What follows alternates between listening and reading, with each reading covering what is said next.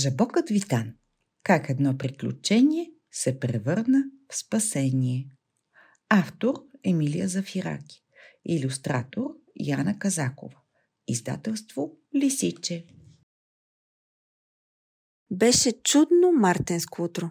Слънцето се отразяваше в изкрящите бели върхове на планината Било, небето беше синьо, въздухът топъл, а времето щедро раздаваше обещания за един прекрасен ден. Витан пееше с пълно гърло. Живял е някога за Бог, хем строен, умен и жесток, не в смисъл на голям злобил, а просто весел, просто мил. И с нрава си чудесен, посрещал всеки го с песен. На той замяна от възхита. Донася ли му пчелна пита и шарен боб и лютеница и хлебче цяло от пшеница и зрънце грозде от асмица. Името му е Витан, той красавец е засмян. Не е много скромен този Витан. Никак даже. Да, интересно. Ще ми е забавно да прочета за неговите приключения, защото ми се струва, че ам, интересен, пак ще кажа. Крякането му излизаше направо през прозореца на родния му дом и се носеше волно из планината. Дебелите си нигери, накацали на близкото дърво, отчаяно се покриваха с крилете си. А след поредната извивка... Красавец винаги засмян. Олеле! Долетя възрастен си нигер и тревожно попита. Сирената ли е? Пак ли лавина? О, ужас! Мхм, разбирам го този си нигер. Жабокът спря да пее и затвори прозореца, защото въпреки слънцето навън, стаята бързо се напълни с леден въздух. Витан смяташе, че пеенето му се отдава прекрасно, както и всичко останало. Често заставаше пред огледалото в къщи или пред някой планински поток и си повтаряше. Витане, ти си великолепен жабак. Представяше си как стои на голямата сцена и раздава жабешки целувки на публиката, която е луда по него. Днес Витан беше в превъзходно настроение. Метна раницата на гърба си, нахлупи оранжев каскет и тръгна към жабешкото училище с леки подскоци. Представям си го как весело и доволно си подскача към училище. Звънецът би, преди той да влезе. Затича се по коридора и отвори вратата точно в момента, в който учителят по речно ориентиране извика Номер 5. Витан Джабокреков. Витан задъхано каза Аз! и тръгна да сяда. Ти, младежо, къде? Не съм ти казал да сядаш. Скара му се учителят и продължи. Номер 6. Геновева Тритонова. Витан чинно изчака и последния номер за проверка и щом чу Номер 32. Ядец Съблеклюнов. отново тръгна към чина си, но без спрян за втори път. Не съм казал, че можеш да седнеш, младежо. Явно външният ти вид е по-важен от пристигането на време.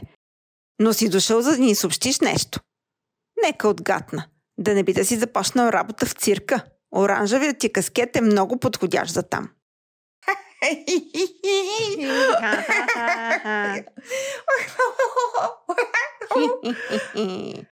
Съучениците му дружно се разхилиха. Ама, господине! Възкликна Витан. Ама ще използваш къщи. В този вид не можеш да идваш час по ориентиране. Искам да се срещна с баща ти.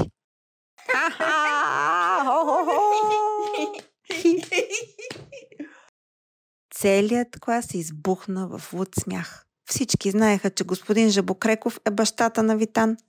Витан изчака с учениците му да се успокоят и отговори на възмутимо. Да, господине, ще предам на баща си, че искате среща с него. Сега мога ли да седна? Само ако махнеш този тиган. Всички отново се засмяха, а Витан седна на последния чин и с неохота свали каскета от главата си. Часът започна, господин Жабокреков извади карта на местността и започна да показва откъде трябва да тръгне жабешката миграция.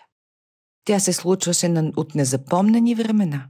Всяка пролет племето на високопланинските жаби изминаваше дълъг и опасен път по течението на планинските потоци, за да стигне до свещеното жабешко блато в равнината, местността, мухалница, където се случва магията на сътворението.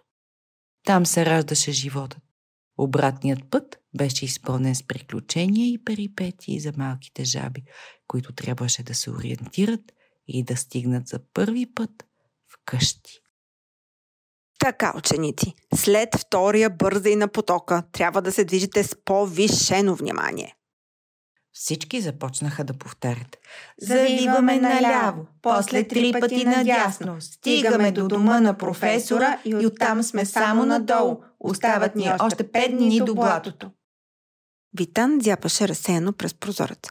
Номер пет, повтори! Жабокът отвори уста да повтори, но вместо това каза. Аз ще стигна долу за 48 часа.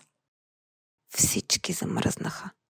Учителят го погледна изпитателно и каза. Повтори пак. Витан повтори.